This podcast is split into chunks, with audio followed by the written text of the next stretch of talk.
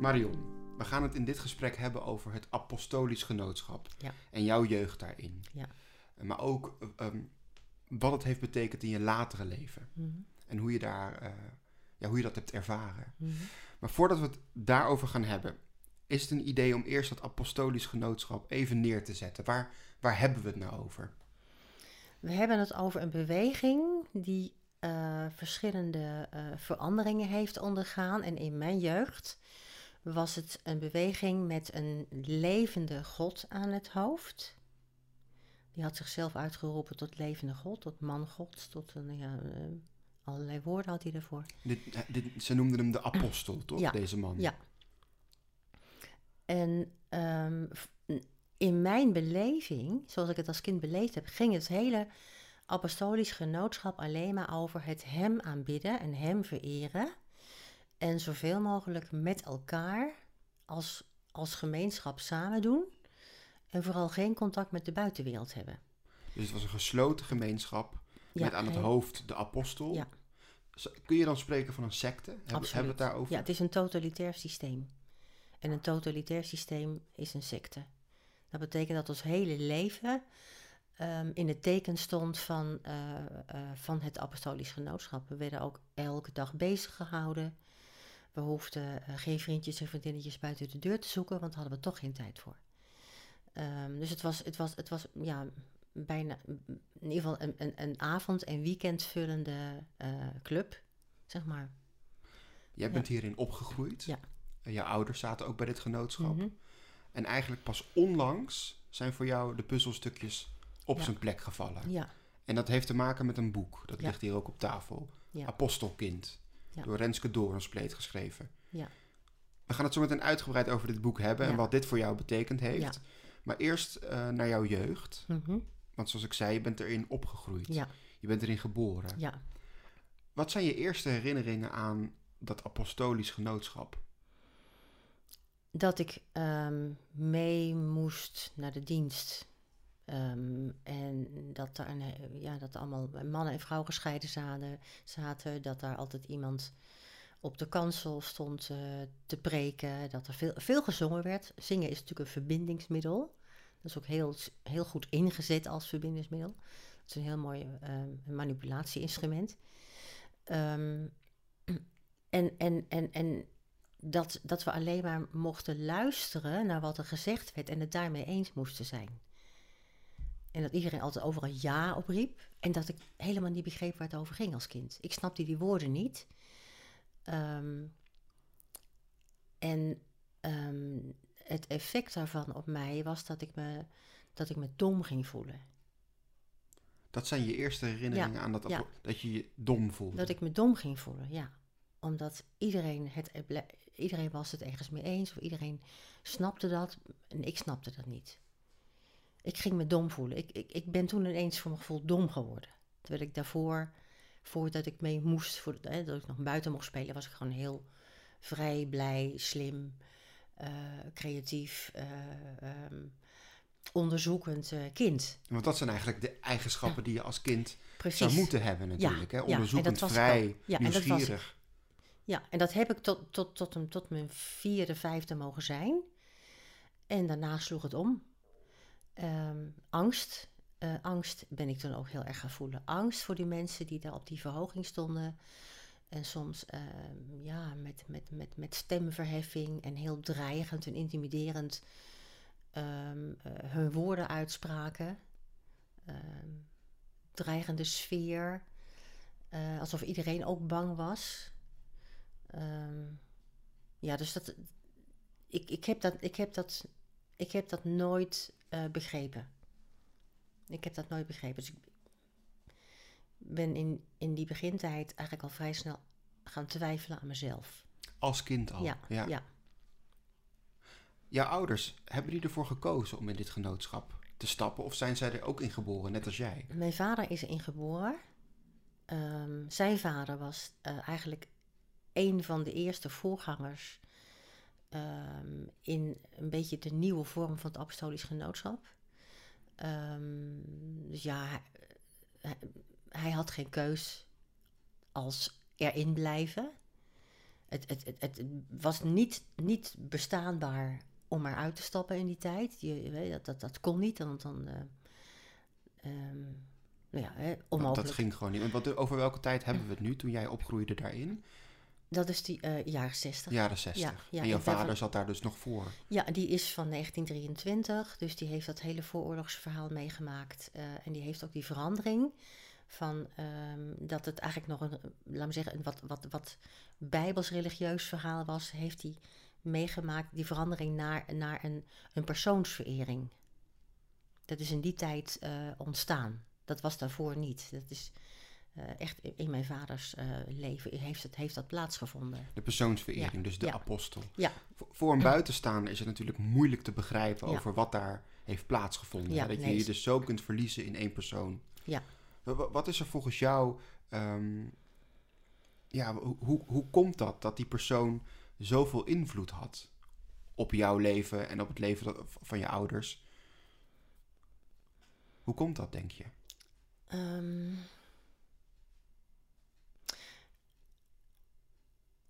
er werd een enorme afhankelijkheid gecreëerd. Ehm, en ehm, hij nam als leider eigenlijk een beetje de functie van de ouders van het gezin over. Ehm, ouders ehm, moesten naar hun apostel blijven kijken en niet zozeer naar hun kinderen kijken. Dat, dat, dat heeft hij een beetje bedacht volgens mij. Die, eh, Hij kwam op nummer één. hij kwam echt op nummer 1, echt met stip op nummer 1. En ehm, ja, de retoriek die gebruikt werd in, in, in, in hoe hij zijn. Als hij, als hij langskwam, hè, als, hij, als hij bij een dienst aanwezig was, wat hij dan, hè, een soort van tournee deed hij dan, weet je wel. Ehm, ja, dan, dan, dan, dan was daar een, een, een persoonsverering ehm, waar, waar alles voor moest wijken. Alles moest daarvoor wijken. Ehm, en alles moest in dienst staan van, van, van, van dat zijn welgevallen erop moest rusten. Dat zit ook in een van die geluidsfragmenten. welgevallen, Zijn welgevallen Ja, moest op rusten. Je hebt een ge- geluidsfragment. Ja, Zullen we daar eens naar luisteren? En dan Ja. horen we de apostel. Toen kon het komen. Tijd is nu gekomen, broeders en zusters. Wilt u de volle verantwoordelijkheid van uw apostolisch zijn weer op u nemen? Ik zou wel willen vragen eerst wie niet. De volle verantwoordelijkheid zoals ik die nu met u besproken heb. Van uw apostolisch zijn. Zijt getrouw tot in de dood. Want wat door ontrouw wordt verkregen, dat voert u af van de planmatigheid van het leven. En u rangeert uzelf uit. U komt naast het grote gebeuren te staan. En is niet meer opgenomen in de wisselwerking van dit eeuwigheidsproces. Dus we horen hier die apostel spreken. eh, heel zalvend. ja. Wat, wat, wat doet het met je als je dit hoort? Als ik het nu hoor, denk ik van wat praat die man nou onzin. Hij zegt, hij zegt eigenlijk helemaal niks. Het slaat helemaal nergens op, die woorden die hij gebruikt. En die zinnen. Het- Heel het- het is- archaïs is het. Het is een beetje alsof je, nou ja, waar, waar zit je nou eigenlijk naar te luisteren? Wat zegt hij nou eigenlijk? Ja, en eigenlijk zegt hij helemaal niks. Dat is, dat is het rare. Dus ik, ik begrijp werkelijk niet hoe het heeft kunnen bestaan dat zoveel mensen in aanbidding naar hem luisterden, op alles ja riepen met z'n allen, maar totaal niet begrepen waar het over ging. Want ook nog wel belangrijk is om te vermelden, is dat het apostolisch genootschap in de jaren 60, 70 ongeveer 30.000 volgelingen had. In Nederland. In Nederland. Ja. Wereldwijd waren dat er nog meer. Ja. Maar dat is een enorm aantal. Ja, ja. Wa- Wat zagen ze dan in hem?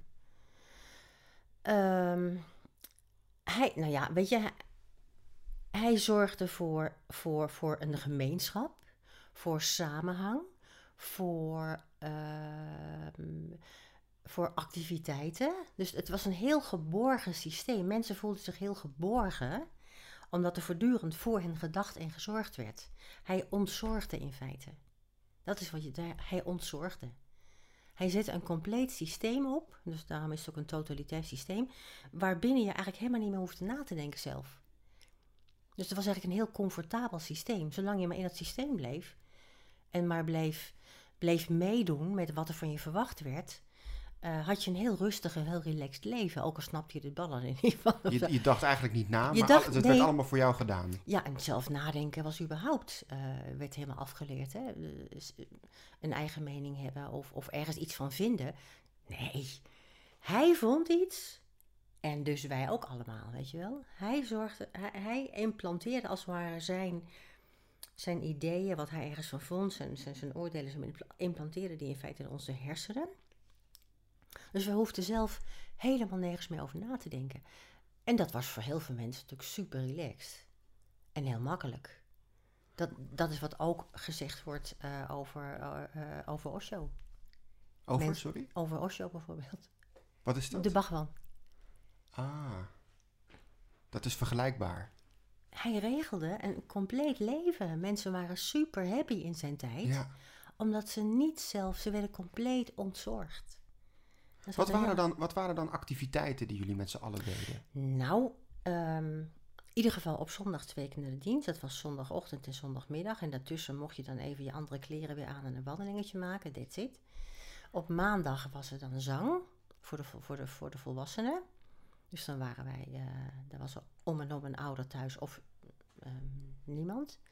Op dinsdag was er dan een soort van zusterkring. Dan werden er ehm, allerlei dingen gemaakt, genaaid, geknutseld.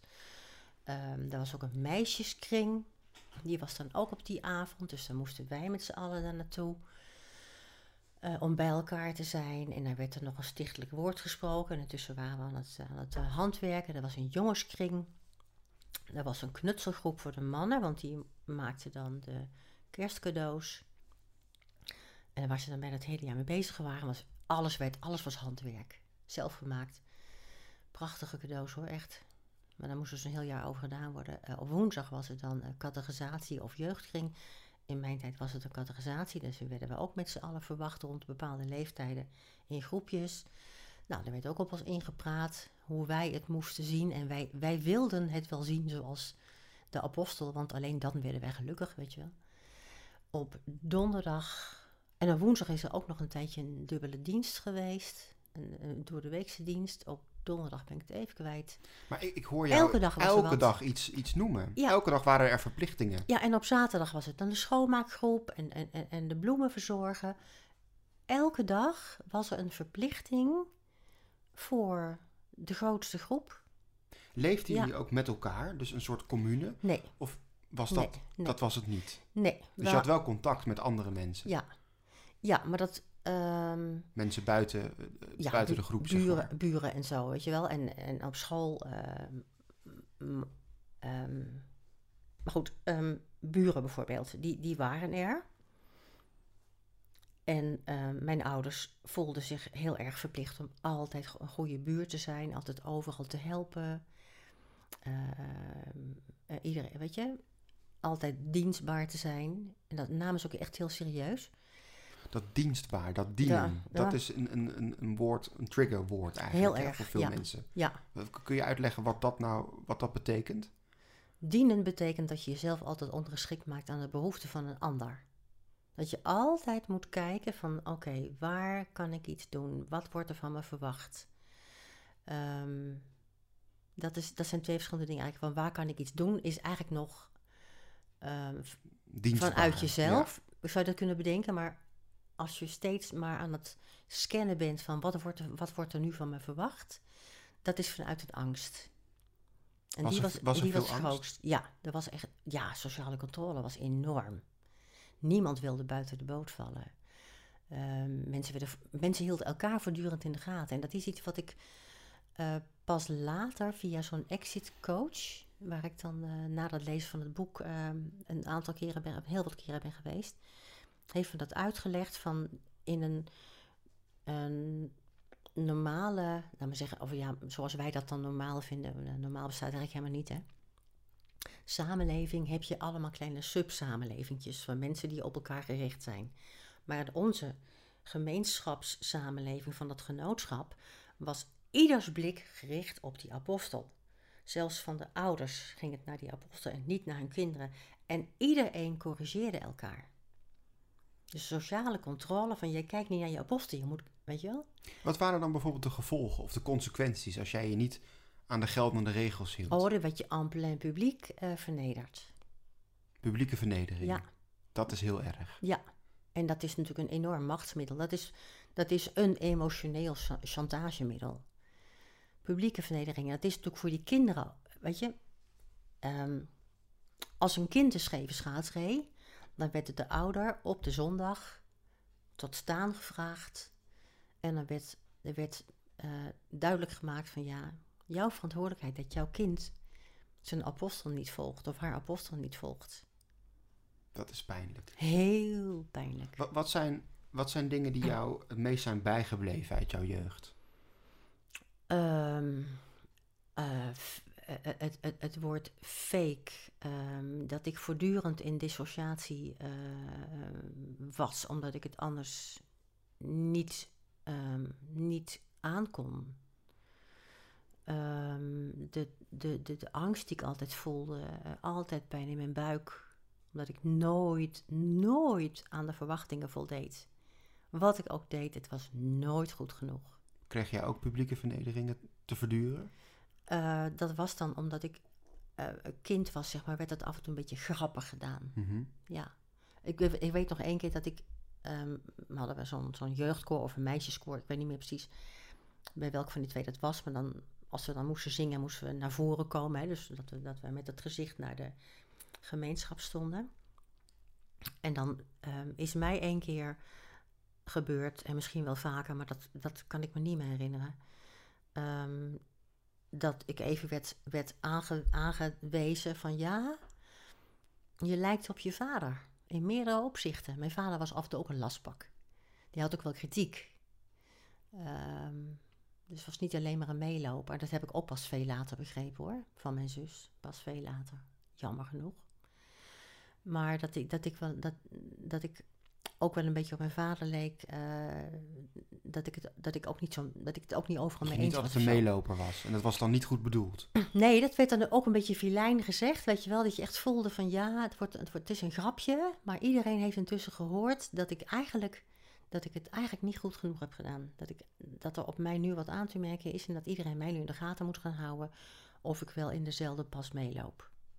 Je noemde Ja. het angst. Ja. Dat dat een heel groot onderdeel was van jouw jeugd. Ja, de, de grootste. E- Een Ja. van die, die, die hulpjes zeg maar, van de apostel, Mhm. da- daar is ook een geluidsfragment van. Ja. Uit de jaren zeventig. Ja. Zullen we dat even luisteren? Wij zijn er toch? Zou de apostel willen toeroepen nu? Dat u het zou kunnen horen. Wij zijn er. En daar wil ik van werken. Ik zou willen vragen, wilt u eraan meedoen? Het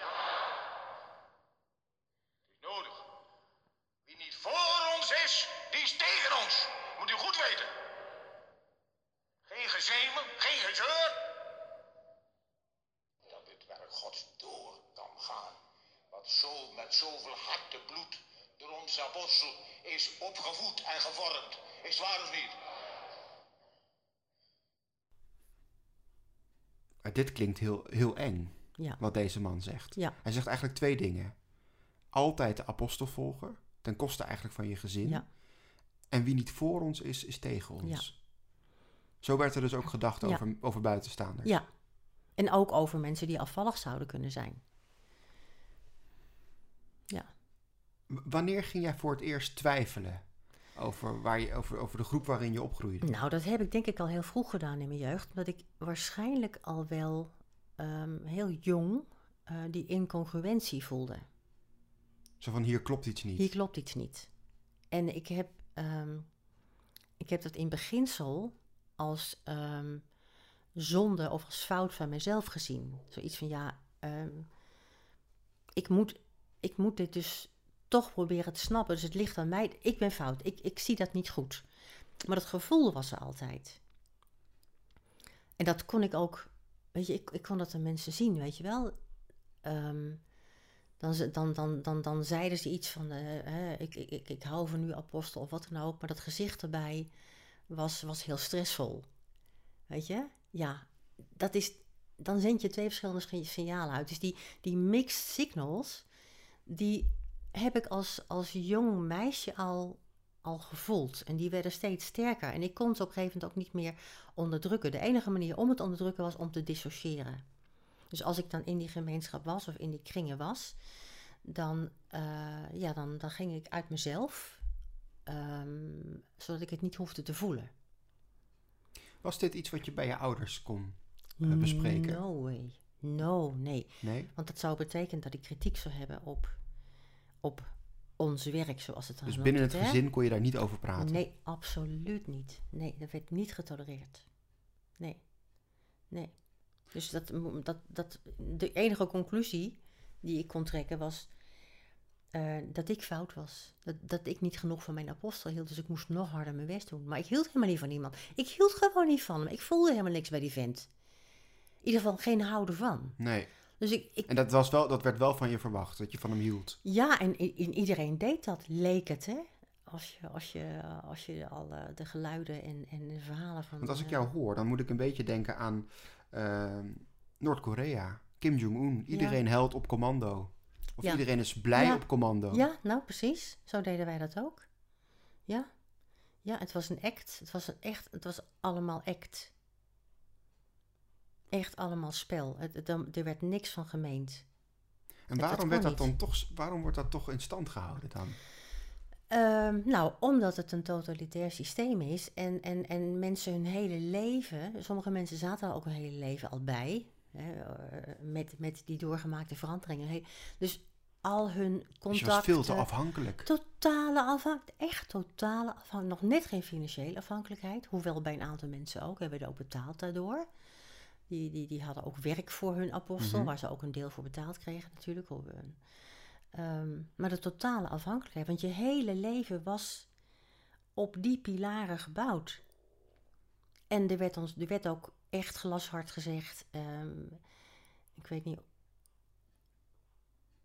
dat is ook in een fragment te horen trouwens. Ehm, dat als je eruit zou stappen, dat je als een dolende ster in het heelal zou verdwijnen. Met andere woorden, dan heb je dus helemaal niets. Je hebt geen enkel bestaansrecht meer. Geen enkel bestaansdoel. Geen enkel, ehm, geen enkel contact meer. Want je werd, dan werd je ook volledig ge, ge, ge- ge- ge- hoe heet dat ook alweer? Genegeerd, Ja, eh, verbannen. hoe heet het nou? Geëxcommuniceerd. Ja. En omdat mensen geen, echt, geen, geen relaties en leven buiten die gemeenschap hadden opgebouwd, val je natuurlijk in een enorm gat als je dat niet meer hebt. Plus dat er natuurlijk een hele grote groep plaatsgenoten eh, ja, jou dan voortdurend eh, laten weten dat, dat jij dat toch wel heel erg is dat jij er niet meer bij hoort. Dus laat me zeggen, hè, al, al dat soort dingen zorgen ervoor dat je er niet zomaar uitstapt. Ehm, want Toch je heb, hebt niks. toch heb jij wel besloten om er op een gegeven Ja. moment uit te stappen. Ja, ja, en dat schijnt heel moedig te zijn geweest. Hoewel ik me dat... In die tijd vond ik het niet moedig. Ik had meer zoiets van, als ik het niet doe, dan... Als ik, als ik, als ik erbij blijf, ga ik dood. Zo voelde dat. Hoe, Terwijl hoe oud was je toen je besloot, ik ga hier niet meer mee door? op mijn vijftien had ik al besloten van, ik wil eruit. Zo. Maar dat Maar als 15-jarig meisje. kon ik nog tegen niemand zeggen. Ik kon dat tegen niemand hardop zeggen. Ik heb dat helemaal in mezelf gehouden. Ehm, ik heb het echt geen woord, maar geen woord ehm, met iemand daarover gesproken. Al helemaal niet thuis, want dat werd natuurlijk helemaal niet getolereerd. Ehm, en ik kon dat ook echt ehm, aan mijn vader niet vertellen, want die, die dwong me gewoon altijd om mee te gaan. Mhm. Tot ik op een gegeven moment dacht van ja, als je, weet je, nu laat ik me niet meer dwingen. Als ik, als ik nu zeg van ik ga niet meer mee, ehm, dan schop je me maar het huis uit. Want dat was eigenlijk de dreiging. Dat je dan. En jij dacht, dat dus, dus de grootste dreiging was van, je wordt het huis uitgeschopt. en dan, En jij dacht, la- laat maar gebeuren. ja. Ja, zoiets van ja. En dan zou ik dus doodgaan. Nee, ik zou in de goot komen, geen Mhm. geld hebben en totaal afhankelijk zijn van. eh, dan zou ik een bedelaar worden in de goot, ondergebrugd doodgaan. Ja. Goh. Dat, dat soort beelden werden ons geschetst. Eh er zat mijn moederziel alleen. Ehm, dacht ik bij mezelf, ja, maar ik heb nu al een paar vriendinnen op school. En dat Die zijn dus, niet, die dus niet bij het apostolisch genootschap Ja. zaten. Ja, Dat, dat kon wel. Je kon vrienden opbouwen buiten dat genootschap. ehm, dat, op, een- op een gegeven dat ben ik gewoon gaan Ben je doen. dat gewoon gaan doen, ja. Ehm, maar er werd wel gekeken of ze binnengehengeld konden worden. Ja, ja, ja. Dus er werd ook gekeken naar het, het winnen van zieltjes. eigenlijk. Precies, precies. Ja, tuurlijk. Het was niet zomaar. eh ik dacht van ja, weet je. Maar ik, het was op een gegeven moment voor mij geen keuze meer, maar gewoon echt ja, een, een soort van overlevingsstrategie om uit te stappen, omdat ik anders niet meer met mezelf kon leven. Met dat gevoel wat ik daar had. Hoe, hoe reageerden jouw ouders daarop? Oh, mijn vader was furieus. Die heeft mij echt heel lang genegeerd. Mijn moeder vond het niet zo'n probleem. Eh, had ze iets van, nou meisje, eh, hè, dan is goed. Ehm, hè? En de apostel, zei die iets tegen jou? Ehm, nee, maar wel, wel, wel, wel in de dienst te- tegen, tegen eh, de goede gemeente. Van, eh, dat ik eh, ja, toch wel ehm, eh, hulp nodig had, weet je wel. Dat ik niet meer kwam en dat ze vroeger... Dat er gezegd van ja, heel, die ouders ondersteunen en kijken hoe we haar weer... Hoe we haar weer terug kunnen Ja. halen. want in, in, in die periode, zo tussen je zestiende en je achttiende, zeg maar, werd je min of meer een beetje voorbereid op je conformatie. Dat betekent dat je dan ja zegt tegen het werk. Dus het, werk moet je even werk. uitleggen. Wat, wat is het, het werk? Zo werd het genoemd. Het werd niet de kerk genoemd, de ons gebouw werd het genoemd. Het werk, het werk was datgene waar wij met z'n allen ehm, voor aan het werken waren. We waren aan het werken voor eh, een nog grotere groep mensen die zijn gedachtegoed. ehm, ja, en dan denk ik nu van, ja, eh binnenskamers hielden dus, want we mochten er ook niet mee naar buiten. Ja, zieltjes winnen alleen. Maar Is het wat dat betreft, eh, hè, je hebt natuurlijk een aantal sectes in Nederland. ja, Zoiets als bijvoorbeeld de Jehovah's getuigen. ja je, kunt het, je kunt het best daarmee vergelijken. Je kunt het daar wel mee vergelijken, hoewel ze daar nog steeds, zeg maar, een god, ehm eh laten we zeggen, nou, een virtueel noemen. Ja, God aanbidden. En in dit geval was het iemand op aarde, zeg maar. Ja. Echt de apostel. Ja, en die had veel meer invloed. Ja. Terug naar dat moment dat jij besluit eruit te stappen. Je gaat niet meer naar die, naar die Nee. diensten. Nee, Ehm, kon je ergens terecht? Kon je ergens eh, op jezelf wonen? nou, ik mocht thuis blijven wonen. En dat verbaasde me. Ik, ik, ik had me echt voorbereid op, nou, ik, ik, ik moet nu mijn koffers pakken en gaan. Maar dat gebeurde niet. Het gebeurde niet. Ik mocht thuis blijven wonen. Ehm, het voelde ook een beetje als mm, moeten thuis blijven wonen. Hoe oud was je toen? Dus ja, was ik 17. 17, Ja, ja. ik mocht ook. Kijk, op kamers gaan was, mocht ik ook niet. Want ik wilde, voor, ik wilde voor, voor, voor mijn studie wilde ik eigenlijk ergens anders heen. Maar dat mocht ook niet. Dus ik moest thuis blijven wonen. Ehm, Dus eigenlijk was je nog helemaal niet helemaal uit dat systeem. nee, nee, nee. via mijn ouders bleef ik voortdurend binnen dat, dat, dat, met dat systeem geconfronteerd. Ja, En mijn vader liet geen moment na om mij eh, te overtuigen van het feit dat ik toch echt de verkeerde keuze aan het maken was. dus dat moest je ook nog elke keer horen. Ja. Ja, ja. Maar iets in mij was sterker dan dat. Iets in mij was sterker. En ehm, ik heb nooit mijn één voet binnen gezet. Nee. Jouw moeder was milder, zeg Ja, je. ja. Hoe, hoe kwam dat, denk je? Dat, dat, dat vraag ik mij ook van. Ik, ik vind het dus heel verdrietig dat ik ehm, met haar daar nooit zo over heb kunnen praten. Ik had gehoopt dat ze nog wat langer zou hebben geleefd dan ze had gedaan. Dan hadden we het daar misschien nog eens over kunnen hebben. Dus ik, Een gesprek wat nooit gevoerd dat is. gesprek is eigenlijk nooit gevoerd. Nee. maar denk je dat jullie Nee. elkaar daarin wel Ja, aanvoelden? Ik denk dat zij mij wel begreep. Ik denk dat mijn moeder zelf ehm, Misschien ook die twijfels had. Dat denk ik wel. Maar het was voor haar geen optie om ze uit te spreken, want dat zou een breuk betekenen van, van, eh, van het gezin. Ja. Ehm, en ik denk dat dat gewoon. Ja, dat, dat, dat, dat had ze nooit aan. Had, was ze nooit aangegaan, had ze nooit aangedurfd. Voor haar was die afhankelijkheid misschien te groot. Ja, Want haar hele leven hing daarin op. ja, En mijn vader had dat niet getolereerd. Nee. En die had onvoorwaardelijk voor die apostel gekozen, niet voor haar. Dus dat, dat had tot een breuk geleid. Tenminste, dat, dat, dat denk ik nu. Hè? Als ik er nu zo op terugkijk, denk ik van dat had tot een breuk geleid. En daarom denk ik ook dat ik al die jaren dat ze beiden nog geleefd hebben, het gesprek daarover eigenlijk nooit heb aandurven gaan. Want ik weet zeker dat het ook tussen een breuk tussen mij en mijn ouders had geleid. En misschien daardoor ook wel weer tuss- eh, oneenigheid tussen hen had veroorzaakt. En dat, dat wilde ik ook allemaal niet, weet je. Dus ik dacht van, ik moet, eh, ik hou dat allemaal maar binnen dan, weet je wel. Ik hoor dat inderdaad heel veel Ja. gevoel en heel veel leed allemaal maar gewoon naar binnen keert eigenlijk. Absoluut. Het wordt allemaal niet het, geuit. Nee, en ik heb, het, ik heb het eigenlijk op mezelf gericht.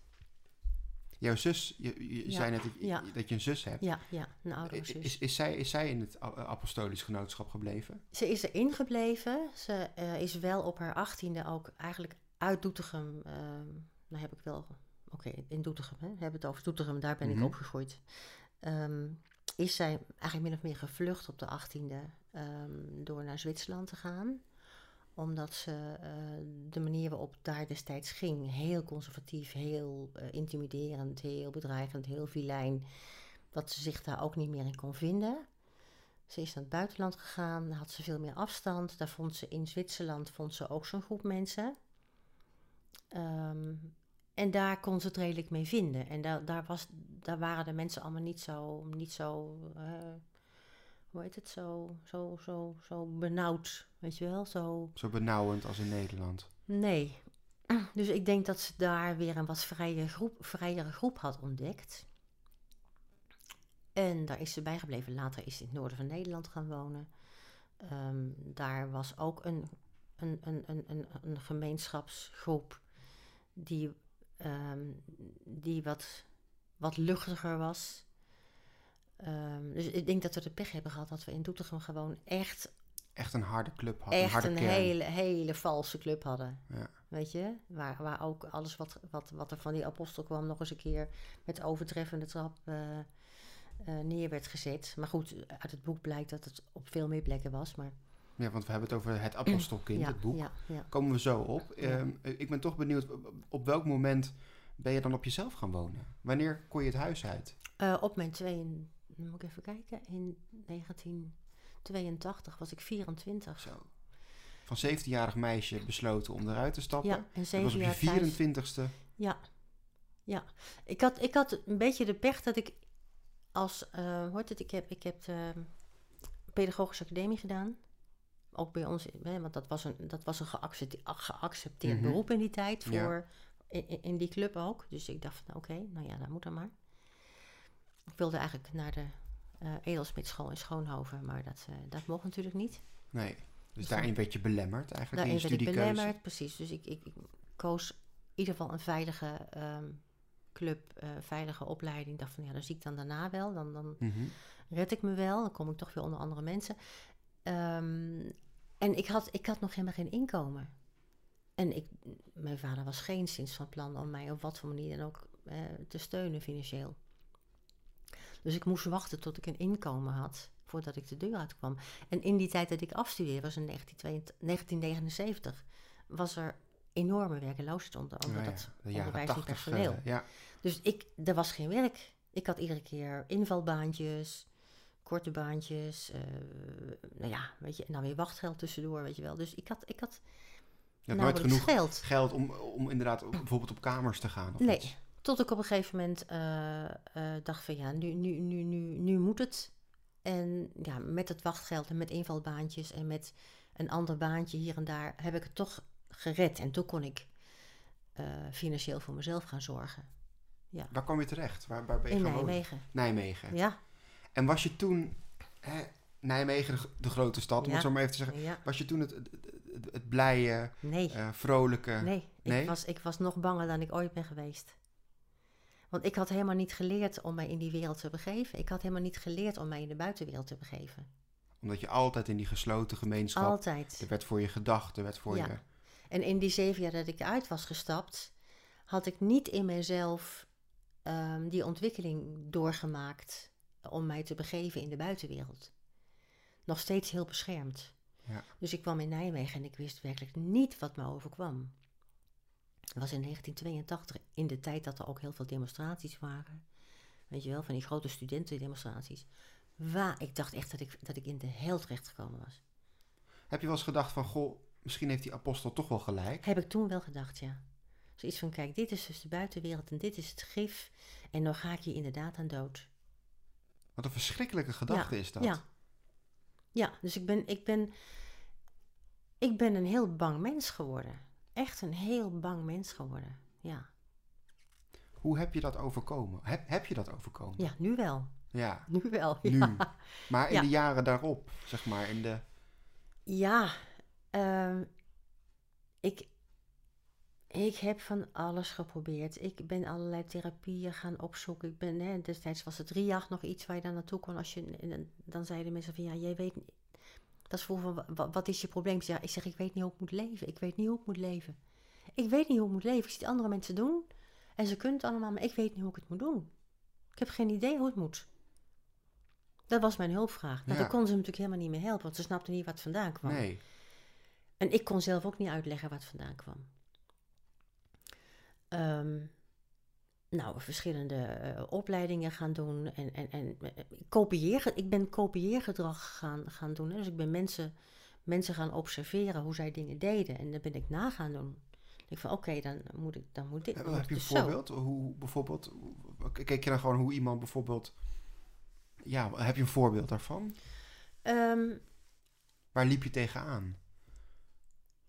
Eh, Waar liep, waar liep ik niet tegenaan? Ik liep tegen alles aan. Ik had bijvoorbeeld een aantal collega's op een school waar in Nijmegen dan, waar ik dan invalwerk deed. En, en, en die gingen op een bepaalde manier met elkaar om. Dus ik ging heel goed luisteren en kijken, want dat had ik heel goed geleerd. Hè? Ja. Ik had heel goed geleerd om heel erg te scannen van oké, wat wordt er gezegd? Hoe reageren mensen op elkaar? Wel, welk gezicht hebben ze erbij? Wel, welke lichaamshouding? Hoe, hoe moet het dan? Ja, ja. En dat ging ik dan meedoen. Dus dan hadden we op school, eh, in, in, met, met kinderen ging het goed. Hè? Als ik al voor de klas stond, met kinderen had ik gewoon een een één op één prima contact. Maar volwassenen. Met volwassenen kon ik niet omgaan. Ik wist niet hoe ik het moest doen. Dus ik, ik, ik ging gewoon kopiëren wat zij met z'n allen deden. Ehm, maar als er dan bijvoorbeeld eh, eh, iemand iets zei van... Goh, ik ben het niet met je eens of ik zie dat anders. Dan kromp ik in elkaar. Want het niet eens zijn met wat er gezegd wordt... Dat, nou, dat leverde bij mij direct Direct stress. doodsangst op Oh ja? ook. Iets van ja, want wij, als ik mocht als kind nooit maar denken dat ik het ergens niet mee eens was. Want daar stond bijna de doodstraf op, Ja. Weet je wel? Terwijl je komt in een samenleving terecht waar mensen met elkaar discussiëren. Ja, Waar mensen met elkaar ideeën uitwisselen. Ja. Niet met elkaar eens zijn, wel met elkaar eens zijn. ja, maar dat, dat, dat, daar, in mijn hele jeugd bestond dat niet. De apostel zei het en iedereen was het daarmee eens. Iedereen leefde langs dat lijntje. Mhm. That's it. Dat is het enige wat ik kende. Dus op de lagere school, als de juf of de meesteres op iemand boos was, nou, ik kromp in elkaar. Ja. Dat ik met direct triggerde dat bij jou eigenlijk. echt, ik ging met buikpijn naar school. Op de lagere school, op de middelbare school. Altijd met buikpijn wakker worden. Bang voor dat er weer iets zou gebeuren waardoor iemand boos zou worden. Ik kon daar niet mee omgaan met die, weet je, ik, dat was boos zijn, de boosheid van de ander triggerde bij mij gelijk die dreiging van doodsangst. Want eh, als de apostel of een andere eh, leider uit, uit, uit de hiërarchie boos op ons was, nou, dan werd er gedreigd met, met, met, met uitzetting en met weet ik wat allemaal. Weet je, dus dat is zo in mijn cellen gaan zitten. Op de middelbare school hadden we maatschappijleer, gingen we discussiëren. Zo. Kots en kotsmisselijk werd ik Ja? ervan. Ik had zoiets, ik kon het ook niet. Als mensen bijvoorbeeld, wat vind jij er daarvan? Ja, ik vond zelf niks. Ik kon niet bedenken wat ik ervan vond. Dat zat niet in mijn, dat stukje van mijn brein. werd allemaal, was dat niet is allemaal ontwikkeld. niet ontwikkeld. En hoe ging dat dan later in je leven? Toen je, toen je 30, 40, 50 werd? Nou ja, weet je, door de ervaring, door iedere keer confrontaties aan te gaan, door iedere keer met andere mensen in contact te komen, door iedere keer mijn grenzen te overschrijden. Andere mensen mijn grenzen laten overschrijden of hetzelfde doen, dus steeds met de kop tegen de muur te lopen, leerde ik om iets minder vaak met mijn hoofd tegen de muur te lopen. Ja. Dus iets eerder te denken van ja, maar wil ik het eigenlijk wel? Maar ik heb zo lang in mijn leven het woordje nee of doe ik niet of dat wil ik niet zo moeilijk gevonden. Wat er altijd nog die zwaarte van die angst onder zat. Weet je? Nee zeggen en niet bang zijn wat iemand ervan vindt. Dat was ondenkbaar. Dat was ondenkbaar voor mij. Dat was al... Dus He- heb je het, het is de ervaring die het Heb me je het leven heeft. dan altijd als een soort last ervaren? Nee, niet als last. Nee, nee, nee, nee, nee, zeker niet. Ik heb het leven altijd moeilijk gevonden. Dat is iets anders. Ja. Ik heb mijn leven altijd moeilijk gevonden. ehm, omdat ik die totale vrijheid van mezelf mogen zijn. ehm, eh, niet bang hoeven zijn voor een ander. ehm, die totale, de totale vrijheid heb ik het, hè? Mhm. Die kende ik helemaal niet. Dat is altijd wel ergens iets wat ik dan heel spannend vond. Ik, ik weet even, in 2014 moest ik een examen doen voor iets. Faal, faalangst. Faalangst. Echt, ik heb het vermazzeld. Ik, ik ben nog niet geslaagd. Omdat ik gewoon allemaal niet. ontzettend... Nee, Nee. ik kon het niet. Ik had zo'n enorme faalangst. Bizar gewoon. Bizar grote faalangst. Die mij eigenlijk in mijn hele leven, zeg maar, al heel veel gekost heeft. In de zin van sollicitaties die niet doorgingen. Of dat ik überhaupt niet eens durfde te solliciteren. Eh, dingen, dingen waar ik het...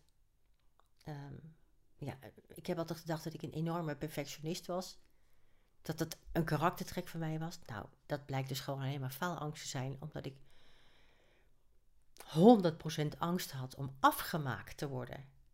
Zo van, als jij hem ook maar één foutje maakt, ik weet je te vinden. En kon je dit altijd al terugleiden op, op jouw jeugd in dat apostolisch genootschap? Nee, op een of andere manier. En dat, dat Die link dus- legde, je- legde je niet. Nee. Ik dacht, ik ben eruit gestapt. En nou, nou, je begin ik opnieuw. Maar dat kan dus helemaal niet. Dat kan dus helemaal niet. Nee. Je, je bent wel getrouwd. Nee, ik woon samen. Excuus. Langdurig samen. Maar met iemand met wie je al heel lang bent. 40 jaar. Ja, dat is Plus. lang. Ja, ja, ja. Eh, ja, je hebt ook een zoon. ja, Die eh, is halverwege de twintig. ja. Eh, hoe, hoe, hoe met je vriend bijvoorbeeld, heb je, daar, heb, je daar, heb, je, heb je het hier over kunnen hebben? Ja, ja, ja. Ja. En heeft hij jou daarin kunnen supporten en steunen? Absoluut, absoluut. En eigenlijk, ik bedoel, hij heeft mij gadegeslagen en me- meegemaakt in die zoektocht vanaf dat we, ken- we kennen elkaar vanaf 1982. Dus hij heeft al die onzekerheid in mij, heeft hij altijd gezien. Hij heeft en altijd iets van, ja, ja maar waar, waar, waarom dan, weet je wel? Dat heb je niet nodig. En hij heeft me altijd aangemoedigd om in mezelf te geloven. En dat heb ik nog meer mijn best voor gedaan, weet je wel. Hij heeft, het al, hij heeft me altijd gesteund. Echt ongelooflijk. Hij had al lang kunnen zeggen van... ik heb er genoeg van van het gezeur van jou. Ik zoek iemand anders. Heeft hij nooit gedaan. Maar toen dat boek uitkwam... en hij heeft ook het interview gehoord... en hij heeft zich er ook in Ja, verdiept. er is een interview geweest op Radio 1 Ja. met, de, met de auteur. Ja, ja. Toen zei hij van... oh, zegt hij. Maar nou snap ik het pas. Ja, dat is, ik vind dat echt indrukwekkend. Om, Ja. Daar wil ik het dan toch over hebben. Want Ja. inderdaad, twee jaar geleden komt er een boek uit. Ja, Apostelkind. ja, En dat is geschreven door iemand die ehm, ook in, het, in een gesloten gemeenschap is om opgegroeid. ja. On, Hè, Renske Doris eh, in dezelfde club. Ja, ja. En toen pas, twee jaar geleden, vielen bij jou de puzzelstukjes op zijn plaats. En kon je dus eigenlijk hè, kon je beseffen van... oké, maar hier komt bepaald Ja. gedrag of bepaalde angst of bepaalde dingen vandaan. Ja, omdat ik dingen. Ik hoorde haar dat in dat interview hoorde ik haar dat eh, noemen. En ik hoorde ook die, dat vreselijke geluidsfragment. Ehm, en ik las in dat boek allerlei verhalen van mensen. En ze heeft dat echt, vind ik, fantastisch allemaal uitgespit. Ook echt historisch verantwoord. Ze heeft citaten genoemd. Dat ik dacht van. Ik heb altijd gedacht dat ik bepaalde dingen tegen mezelf had gezegd. Maar zij hebben het tegen me gezegd. En ik dacht dat het aan mij, ik dacht dat ik het dat het bij mijn karakter hoorde, of dat ik het zelf verzonnen had, of dat ik het mezelf zo moeilijk maakte. Maar het staat er zwart op wit. Die angst komt daar vandaan. Dus dat apostolisch genootschap heeft jou gewoon ongelooflijk beschadigd. Absoluut. Ja, En daar kom je pas twee jaar geleden achter. Ja, Hoe erg dat was. ja. Hoe dat gegaan is in elk geval. Wat, wat Ja. dacht je dan toen je dit boek las? Nou, ja, ik heb het gelezen en het enige wat ik, ik, ik lezen met tranen in mijn ogen, huilend, echt snotterend. Ik heb, ik weet niet, uren op die bank daar gezeten, alleen maar met dat boek, dat boek, dat boek. Het, ik verslond het helemaal, want ik had zoiets van, nu snap ik het, nu snap ik het. En daar kwam zo'n woede in mij los. Dat kan me goed Wordt voorstellen. er nog emotioneel ja, nee, maar dat kan ik me voorstellen. Dat je gewoon... Er kwam zo'n wordt. woede in mij los. Omdat ik ook dacht van, wat had mijn leven, wat had ik, wat had ik een blijer leven en vrijer leven kunnen leiden als dit niet gebeurd was. Ja. Wat had ik het, wat, wat, wat, wat heb ik een boel onnodig leed en angst gevoeld. Hoe is het mogelijk? Echt furieus. Furieus. Ik, bedoel, ik was echt in staat om dingen te slopen. Om eh, hier, weet je, ik, ik weet op enig moment dat, dat, dat mijn zus en mijn zware hier waren. En dat we het er ook even dat we het er ook over hadden. Want ik kon niet anders dan het hierover hebben. Mhm. En zeggen hoe dat voor mij was. En dat het voor haar, godzijdank, anders was. Hè. Voor haar was het allemaal wat milder. En ze heeft het ook allemaal wat milder. eh, eh, eh, eh, ja, ze heeft het wat makkelijker kunnen loslaten. Ehm, maar dat ik, op, dat ik echt van woede op een gegeven moment dacht van... ik sla die tafel hier in tweeën, weet je wel. Ik was nog nooit zo boos geweest. Ik heb nog nooit mijn woede, zeg maar, zo laten zien. Tenminste, tot, tot dat moment. En dat ik naar buiten liep. En dat ik buiten in, in, in de berm hier... gewoon echt waanzinnig heb staan huilen. Echt heel erg. Ik dacht als ik binnen blijf, dan ga ik slopen. Dan ga ik dingen kapot maken. Ik ga mensen slaan. Ik ga mezelf beschadigen. Ik was zo vreselijk boos. En ik heb later, dat is dan twee jaar na, nee, dat is dan een jaar na het boek, nu een jaar geleden, heb ik in die traumatherapie, heb ik, nou, heb ik zoveel woede van al die jaren die ik heb opgespaard, heb ik eruit kunnen gooien. Ongelooflijk. Want je hebt na, Ja. na het verschijnen van dit boek... heb jij besloten om, om hulp te zoeken. Ja, absoluut. Ja, ik had zoiets van hier, oké, nou moet ik, nou is de beerput open en nou heb ik mankracht nodig om, om, om me te helpen, om hem leeg te scheppen. Van ik kan dit niet alleen. Het is te veel. Wie, wie heb je opgezocht? Ik heb in eerste instantie ehm, de Facebookgroep leren kennen, die direct hierna ontstaan is. Van allemaal mensen uit dezelfde groep die zich allemaal zo herkenden in, in het boek. En eh, die allemaal verhalen met elkaar gingen delen. En we konden echt on- onze, onze ontzetting en onze herkenning en onze, onze eh, eh, ja, ehm, hoe moet je dat zeggen? Als je, als je iets ontdekt wat je wat je totaal van je, van, van je apropos brengt, konden allemaal met elkaar delen. Het lijkt me ook indrukwekkend als je erachter Ja. komt dat je niet de enige bent. Ja, nou ja. Maar dat was voor mij al eh, dat ontladen. Of nee, ontkrachten, moet ik, nee, moet ik zeggen. Dat, dat, dat zwakte eh, mijn eigen zelfcensuur al zo enorm af. Zo moet ik het zeggen. Ik had altijd zelfcensuur. Alsof ik nog steeds door de ogen van die apostel naar mezelf keek, ook al was ik er al lang uit. Ik had altijd zelfcensuur, tot, tot, tot in het extreme toe. Dat, dat, dat werd onmiddellijk. Dat zakte. Dat zakte gewoon. Wat zijn, dingen, wat zijn dingen waar je achter bent gekomen toen je dit las? Over jezelf. Over patronen die je altijd hebt. Nou, eh, die enorme dienstbaarheid, geen nee zeggen. Want dat ben ik, dat ben ik ontzettend lang blijven doen.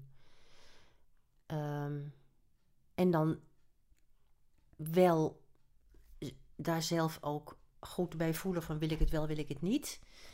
Ehm, maar de, ja, het is net als, kijk, als iemand jou ehm, met, met een naald in je arm prikt, zeg je auw. Mhm.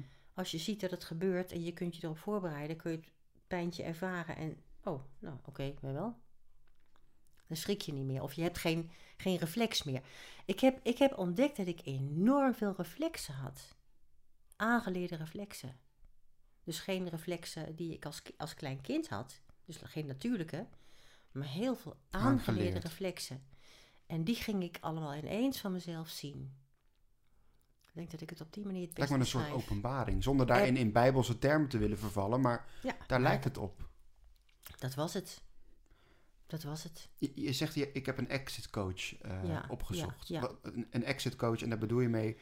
Een exit coach betekent dus iemand die mensen begeleidt... die bijvoorbeeld uit een secte of uit een eh, streng eh, geloofsgemeenschap stappen. Ja, ja. En wat, zij, wat heeft die voor jou betekend? zij heeft mij uitgelegd hoe... hoe ehm, want zij heeft ook contact gehad met de schrijfster van dit boek. Ja. Daar is ze nauw, mee, nauw bij betrokken geweest. Zij heeft mij eh, het, het, het nog, nog beter kunnen duiden. Iets van ja, maar zo, zo met, ook met mooie schema's. Ik ben, ik ben nogal visueel ingesteld, hè, dus zij heeft mooie schema's laten zien met eh, ehm, hoe, hoe dat dan in, in, in het brein werkt. eh, hoe je niet doorhebt dat je wordt gemanipuleerd. Dus ik, ik, ik ben daardoor zeg maar het mechanisme. Zij heeft mij het mechanisme heel goed uit weten te leggen. Het mechanisme van manipulatie. Ja, en ook de herkenning, de herkenning bij mezelf. Dat ze me dan ook confronteerde met dingen. Dat ik van, oh ja, shit, weet je. Oh, oh, oh, oh. Dus ik doe het nu ook. Oh, dat, dat is wat je bedoelt, weet je wel. Dus zij, zij is eigenlijk de dingen uit het, bijna, laten we zeggen, de manipulatietechnieken die daarin beschreven staan, heeft ze me heel goed uitgelegd. En daar heeft ze me ook een prachtig ehm, ehm, verhaal of een, een boekverslag van meegegeven. Dat heeft zij uit een boek gemaakt. En eh, ik, ik, ik ben haar heel veel dank verschuldigd. Om het ook maar even heel, heel voornaam te zeggen. Ehm, dat ze me. eh, Zij heeft jou zo- waarschijnlijk weer handvatten gegeven. zij heeft mij handvatten gegeven en zij heeft mij op het pad gezet van, eh, ik denk van de, de, de verdere traumaverwerking, dus de traumatherapie. Dat ik voelde van, oké, dat is nu voor mij de volgende stap. Zij heeft mij helpen duiden. En eh, Want traumatherapie was de volgende stap. ja, ja, EMDR onder andere, ja. is daar een onderdeel van. Ja. Met, met haar, bij haar kon ik alles wat ik als kritiek en wat ik als woede voelde, kon ik woorden geven. Want ze zei van ja, dat is logisch. Natuurlijk voel je dat. Natuurlijk heb je kritiek. Kom maar, vertel maar. Weet je? Dat, dat was ja, alsof ik ineens, eh, zeg maar, eh, andere wegen naar buiten vond uit, Mhm. uit, uit, mijn, uit mijn verwarring. Daar was zij super belangrijk voor. Ja. Ja, ik ben denk ik een aantal maanden of vier, vijf lang. Eerst wekelijks en toen twee, twee keer en toen één keer in de drie weken geweest. Wa- Wat is het grootste verschil als je kijkt naar hoe jij was voordat dit boek verscheen? Dus zeg twee, drie jaar geleden. En nu, een jaar na jouw therapie. Het grootste verschil is dat ik, ehm, als ik, als ik nu iets zeg, dan zeg ik het eh, vanuit het voelen in mijn lijf. Daarvoor zat mijn hoofd er altijd tussen als eh, censuur, hoe moet je het noemen, als, hoe noem je dat nou? Iemand die dat doet, iemand die censuur of... Zelfcensuur. Ja, ja, Dat je jezelf censureert. ja, dat doe ik. Wegcijfert eigenlijk. Ja, dat doe, dat doe ik helemaal niet meer. Nee. ik kan nu. ehm, ik geef nu woorden aan.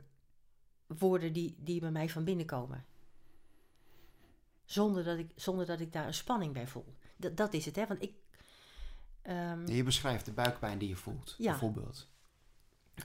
ik, ik kon daarvoor ook al zeggen wat ik, wat, wat ik echt zelf vond en voelde. Maar altijd met, met, altijd met een beetje spanning. En ik dacht dat die spanning normaal was. Dat dat bij mij hoorde. Dat dat een deel van mijn karakter of zoiets, of een deel van mijn persoonlijkheid. Of ja, weet je, begripsverwarring. Hè? De Mhm. ene vindt karakter zus, de ander zegt van deze persoonlijkheid. Ik dacht dat dat bij mij hoorde. Ik dacht dat die spanning die ik altijd had, die buikpijn die ik altijd had, dat dat, eh, bij, dat, dat echt van mij was. Maar eigenlijk was dat aangeleerd. Onderdeel misschien wel van trauma. Ja, ja, PTSS misschien. ja, Ja, dat, is, dat, dat was ook de officiële diagnose. Dat, je zou kunnen zeggen dat is dan, zoals we het nu noemen, religieus trauma. Religieus trauma. Ja, ja, ja, zo wordt het. Dat is een nieuwe term in die PTSS-stroming, zeg maar. Religieus Wel goed dat daar erkenning voor is. Ja. ja, dus dat is het groot verschil. Dus ik kan nu dingen doen zonder die voortdurende basisspanning van angst. Van, oh, doe ik het wel goed?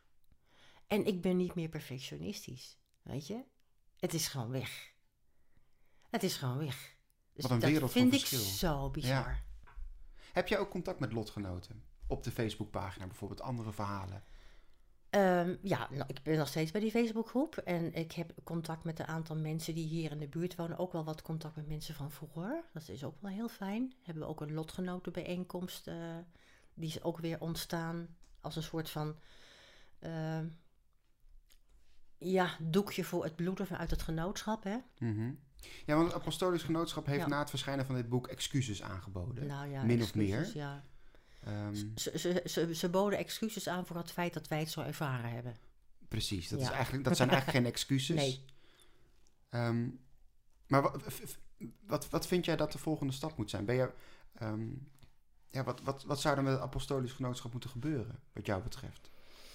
Nou, weet je, ik, ik heb daar Of ben je daar gewoon niet meer mee bezig? Nou ja, dat, dat is het. Ik heb, ik heb daar vorig jaar nog heel veel. Nou, hadden we met, met, met, met die hele Facebookgroep ook zoiets van: we gaan een rechtszaak aanspannen. Weet je wel, we gaan er een advocaat bij halen. We gaan het naar de politiek brengen en weet ik wat allemaal. Ehm, dat, dat hoeft voor mij niet meer zo. Ik heb dat nu een beetje. Ehm, iets van: ja, weet je, laat, laat een lekkere gang maar gaan, weet je wel. terwijl, Laat, misschien heel veel mensen, terwijl misschien heel veel mensen ook in zo'n situatie zitten als dat jij Ja, zat. ja. Ik geloof dat er nu nog 14.000 sympathisanten bij zitten in ja, Nederland. Ja, ja. Nou ja, kijk, wat, wat, wat, wat wij hebben gedaan en wat wij in ieder geval wel bereikt hebben, en dat is misschien waarom ik denk van oké, dat is voor mij dan nu even goed. Ehm, er is natuurlijk een heleboel tamtam geweest Mhm. rondom dat boek. Er is enorm veel eh, publiciteit aan gegeven. Kranten hebben erover geschreven. Nou, er werd natuurlijk enorm over gepraat en geschreven en wat dan ook. En dat heeft dat genootschap zich wel aangetrokken. Ze hebben, ze hebben toen zo'n commissie in het leven geroepen, waar wij dan eh, een onafhankelijke commissie hè, met een aantal coryfeeën uit Nederland, echt mensen die totaal geen band met genootschap hadden, waar wij dan veilig eh, ons verhaal konden doen. En Een die soort mensen, meldpunt. een meldpunt, ja. En die mensen zouden dat dan doorgeven aan het genootschap. Met ons wel of geen toestemming. Als we dat niet zouden doen, zouden ze het niet doen. Als wij toestemming gaven, dan konden wij eventueel onze schrijven, onze brieven die we hadden, of praatpapier, konden ze doorsturen. En dan zou er een schadevergoeding kunnen worden eh, uitgekeerd. Van maximaal eh 5000 euro. Maar dat moest je wel aantoonbaar maken of inzichtelijk kunnen maken dat jij therapiekosten had gemaakt tot dan toe. Of nog te verwachten, waarmee zij dat rekensommetje konden maken. Nou, dat was voor mij niet zo'n punt, want ik heb, je zou kunnen zeggen, heb ik dat ooit geweten? Ik weet het niet. Ik heb van heel veel dingen, heel veel dingen heb ik opgeschreven voor mezelf ooit. Vanaf dat ik, eh, eh, eh, weet je. Dus ik, had, ik kon alles zo terugvinden. Heb je het het- gekregen, de 5000 euro? Ja, ik heb het gekregen. Ja. Vo- Voelde dat ook als een soort genoegdoening? Of? Dat voelde voor mij als een. Dat voelde voor mij als een. ehm, toch een, een, een, kleine boetedoening. Mi- maar toch, het is er Een één. minimale, Het- maar het is er één. Het ja. is er één. En daarna is er nog een lotgenotengroep opgericht, eh, waarbij zij een, een, een beroepskracht hebben ingehuurd die door heel Nederland overal bijeenkomsten van, van zes keer organiseerde. Voor iedereen die dat wilde, die is heel druk bezocht. Ehm, dat hebben ze ook allemaal betaald. Ja, ze hebben geloof ik, nou ja, hm, mag ik een bedrag noemen? Ja, noem maar, tuurlijk. Ik meende te hebben gelezen of begrepen dat ze nog iets van 400 miljoen ergens op een bank hebben staan. Oké, dus- dus, geld zat. Er is geld genoeg, weet je. Dus ze hebben, ze hebben daar... ehm, Want dat geld komt dan van de leden, denk ik. Ja. Die moeten natuurlijk... daar heb ik dus ook aan bijgedragen. Ja, En mijn ouders ook, hè. die hebben ook 10%, geld gegeven. 10% van je maandinkomen, jaar in, jaar uit. Tel me na, dus een dikke ton. Ja. Weet je wel? Wat ik eigenlijk wel terug wil. Dat kan ik me voorstellen. Ja, heb ik ook geschreven dat ik dat wel billig vind dat ik het terugkrijg. Weet je? Ehm, maar dat Ben je, hebben ben je ze ook boos? Ben je gedaan. nog boos op ze? Nou, ja, ben ik nog. Nee, ik, ik, kan, ik kan geen. Het is geen boosheid meer die ik voel. Het is meer zoiets van. ehm, verbazing. Van hoe bestaat het dat er nog steeds mensen zijn die niet willen zien wat er toen gebeurd is en wat het met ons gedaan heeft. En die dat dan nog steeds een beetje vergoeilijken of zeggen van ja, maar dat is geweest, dat moet je toch achter je kunnen laten. Die niet doorhebben dat die emotionele chantage levenslang is. En met een beetje pech geef je het ook aan je kinderen door. Ik hoop dat ik dat aan mijn kind nooit heb doorgegeven. Ik heb het hem gevraagd, hij zegt van niet, dus daar moet ik op vertrouwen. Heb je daar rekening mee gehouden met je opvoeding? Ja, oh, zeer zeker. Heel bewust. Ja. Heel bewust, ja. Wij, ehm, ik heb altijd, ik heb onze zoon altijd ondersteund. Altijd erkend in wat hij voelde, wat hij vond. Ehm, altijd serieus genomen wat hij zei. Altijd zijn keuzes gerespecteerd. Ehm, Hoe heb je dat dan geleerd? Want opvoeden kun je natuurlijk niet afkijken. Ehm, dat, ja, vanuit mijn eigen pijn. Zo van wat jij, hoe jij hoopte opgevoed te zijn, Wat ik dat heb gemist, je aan hem. wat ik gemist heb, heb ik hem proberen te geven. Ja, En het contact met je ouders. ja. Nadat je eruit bent gegaan en, en, en bent gaan samenwonen en kind, een kind hebt gekregen. Mhm. Hoe, hoe was dat contact? Nou, met mijn moeder heb ik altijd wel goed contact kunnen houden. Ehm, als, ze het er, als ze het er niet over hadden, weet je wel, over het een soort, als het weggeschoven Ja, werd? Ja. Ja, dan kon dat. En met, met mijn vader, ehm, ja, weet je, ik kijk nu ook anders naar hem, hè, naar die therapie. Ehm, ik, ben altijd, ik ben altijd bang voor hem geweest. Voor je vader. Ja, ik was, ik was überhaupt, en dat is wel even een pijnlijke constatering en ook een pijnlijke eh, uitspraak die ik dan ga doen. Ik ben altijd ontzettend bang geweest voor mannen. En dat heeft heel veel consequenties gehad. Ik heb heel veel dingen met mij laten doen uit angst. Misbruik. Ehm, dat was eh, freeze and please uit zelfbehoud. Dat is een heftige, ja. En een dat, heftige ja, constatering. en dat, ehm, dat neem ik het genootschap kwalijk. Dat neem ik ze heel kwalijk. Dat ze mij zo'n angst voor mannen, en dat ene geluidsfragment maakt dat ook wel duidelijk, mij zo'n angst voor mannen hebben geleerd. Sowieso nee zeggen was geen optie. De enige optie die we hadden was ja zeggen en dienen. In combinatie met angst voor mannen. Nou, dan tel me op. Conclusie. Wat een verschrikking is dat, Ja. zeg, voor jou. Ja. En wa- was van dit misbruik ook al sprake ten tijde van het apostolo- apostolisch Ja. genootschap? Nooit door iemand. Niet iemand die daarin zat, maar wel zijdelings. Ehm, en ja, goed, ik, ik, ik wil gewoon eerlijk over dingen zijn. Ehm, eh, docenten van school. Eh, Mensen die je eigenlijk zou moeten vertrouwen. mensen die ik erg zou moeten vertrouwen. En die haar fijn aanvoelden. eh, dat ik dienend was en geen nee zou zeggen. Wat een vreselijk misbruik. Ja. Dat maakt het verraad Ja. eigenlijk nog erger. Ja, en dat is iets wat ik ehm, eigenlijk pas eh, voor mezelf kon erkennen tijdens eh, in die gesprekken met die exit coach. Pas twee jaar geleden eigenlijk. Ja, want zij heeft, zij heeft op een gegeven moment daar doorheen geprikt. Zei van, ja, zus, ik, moet het je, ik moet het je wel vragen, zei ze. En ik denk dat ik jou een boek wil meegeven. Eh, en dat ging daarover. Dus ze zei van, neem, neem het maar mee en lees maar eens. Volgende keer hebben we het erover. En ik had echt zoiets van... Ik heb altijd gedacht dat dat mijn schuld was. Dat ik aanleiding gegeven had.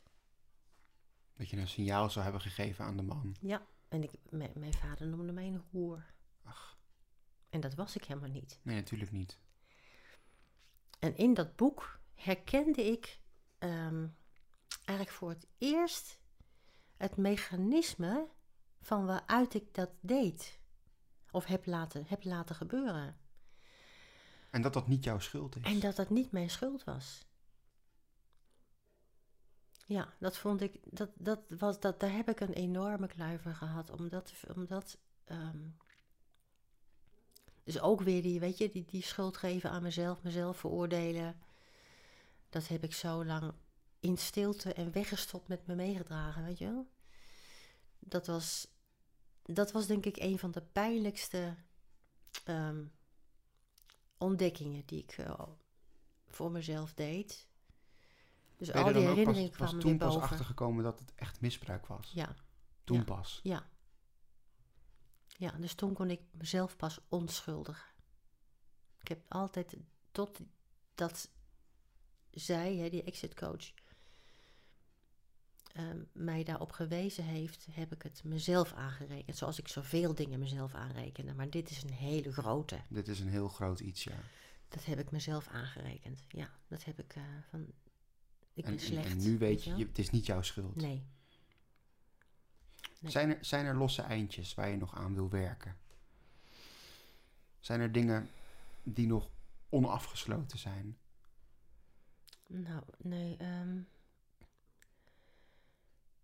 Oeh, even denken, even voelen. Ehm, nee, nee, dat kan ik nu niet zeggen. Ik, nee, zo, zo, zo voel ik het ook niet. Ik denk dat wat, wat, wat, mijn, wat mijn pad nu is, wat mijn pad nu is, is ehm, me elk moment van de dag, 24 uur, ook als ik wakker ben, s'nachts, Mhm. 24 uur van de dag me bewust zijn van mezelf. En ehm, ehm, n- geen verwachtingen van anderen projecteren op mij. Of, en dat ik, als ik me bewust ben van mezelf en van mijn eigen ehm, waarheid of van mijn eigen gevoel van, oh, dit klopt nu voor mij en dat kan morgen weer wat anders zijn. Hè? Ik bedoel, ik ben in die zin ook reëel dat ik, er is voor mij geen waarheid meer.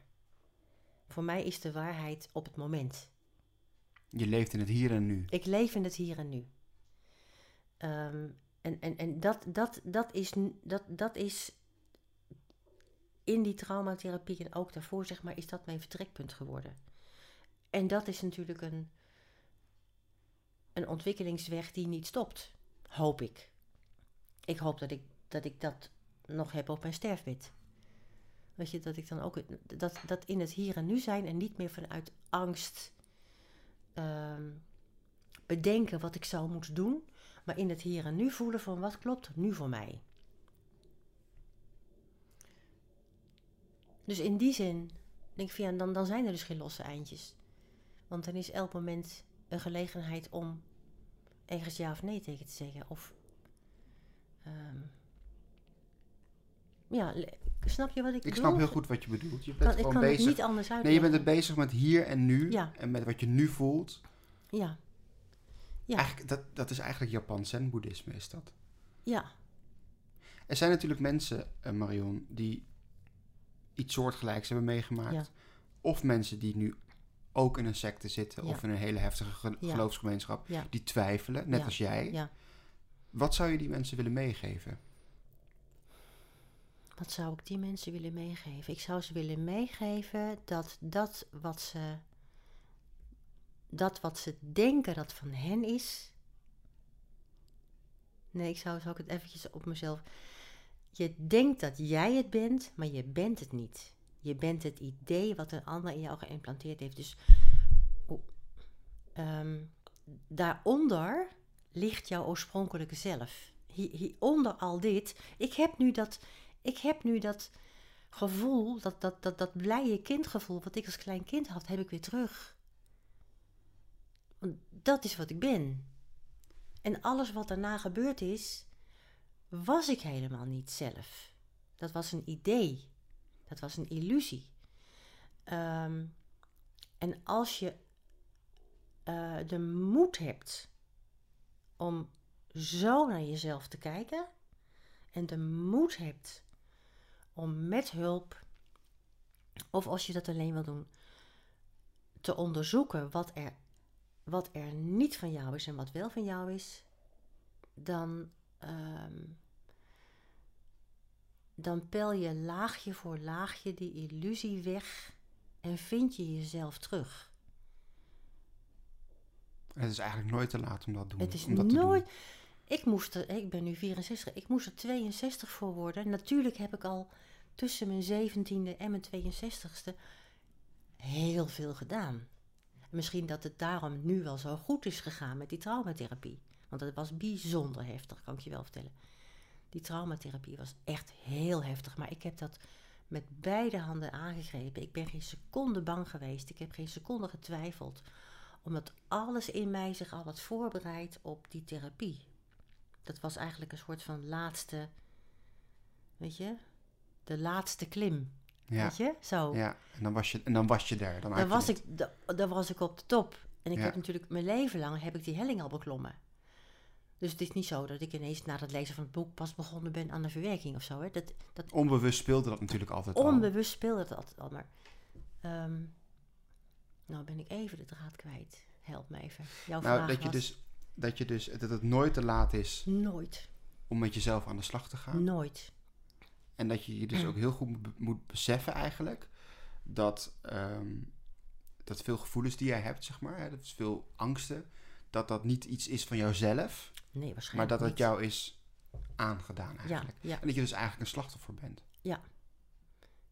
En dan het lef hebben, de moed hebben. Ehm, ja, het is, het is lef en moed. Ehm, want want, want, want je, je raakt ook, je denkt dat je je, je identiteit verliest. Maar dat is een valse Dat identiteit. is niet zo. Het is Je komt er beter uit. Je komt er beter uit. Je komt er echt beter uit. Maar ik moet, ik moet echt zeggen, de, de vorm van die traumatherapie was voor mij belangrijk. Want een uurtje praten, dat was het voor mij niet. Heb ik er mijn leven lang gedaan. Bij een psycholoog, bij een psychotherapeut. Ieder- ik lulde iedereen onder tafel, inclusief mezelf. Daarbij kwam ik niet tot de essentie Nee, van dus het was echt verhaal. een intensieve behandeling was voor jou nodig. Ja. Zes sessies op een dag en dat twee weken achter elkaar. Zo, wat heftig. psychi- eh, eh, psychotherapeutisch, psychisch, dus laten we zeggen cognitief, emotioneel, lichaamswerk en kunstzinnige therapie. En dan, dat was voor mij, dat was voor mij nodig. Dat wist ik van toen ik dat vond van, dat ga ik doen, dat gaat me helpen. Want dan kan je op al die lagen van je, van je, van je, van je wezen, kan je, heb ik het kunnen laten doorspelen. En elke sessie kon ik in een andere discipline, kon ik dat door laten werken. Dus het was een soort complete, een soort holistische behandeling eigenlijk. Absoluut, ja. Ja. En dat, dat zou ik echt mensen willen aanbevelen. Want dat hoofd, dat kennen we onderhand wel. Al die sabotagemechanismen, de, iedereen die zoiets meemaakt, en die, kent, die kent dat maar al te goed. Dus dat helpt niet meer. Je moet dat- echt dieper. Je moet echt, echt de diepte in. En een hele veilige omgeving. En dat was, dat was het daar. Ik, was su ik voelde me super veilig. Echt, echt een super veilige plek. Iedereen was liefdevol. Eh, ik kon me bij wijze van spreken gewoon laten vallen, letterlijk. En mensen hielpen me overeind. Eh, ik heb op de grond gekropen van ellende. Ik heb met verf en klei gegooid. Ik heb geschreeuwd en dat werd allemaal aangemoedigd. Er werd me niets in de weg gelegd om die, die, die allerdiepste gevoelens en allerdiepste angsten boven water te halen. Dat, dat vond ik, vind ik, de grootste aanrader. Ja. Het is heftig en moedig eh, dat je dit hebt willen vertellen, Marion. Nou, Heel erg bedankt. ja. En ik hoop, eh, ik hoop dat het goed blijft gaan met je. Ja, En dat mensen die dit luisteren en dus iets, iets soortgelijks meemaken, wat, wat zou je tegen ze willen zeggen? Ehm, doe jezelf niet langer geweld aan. En ehm, ont, ontdoe je van je valse identiteit. Ga Dankjewel. ervoor. Dankjewel Marion voor je indrukwekkende verhaal. Dankjewel.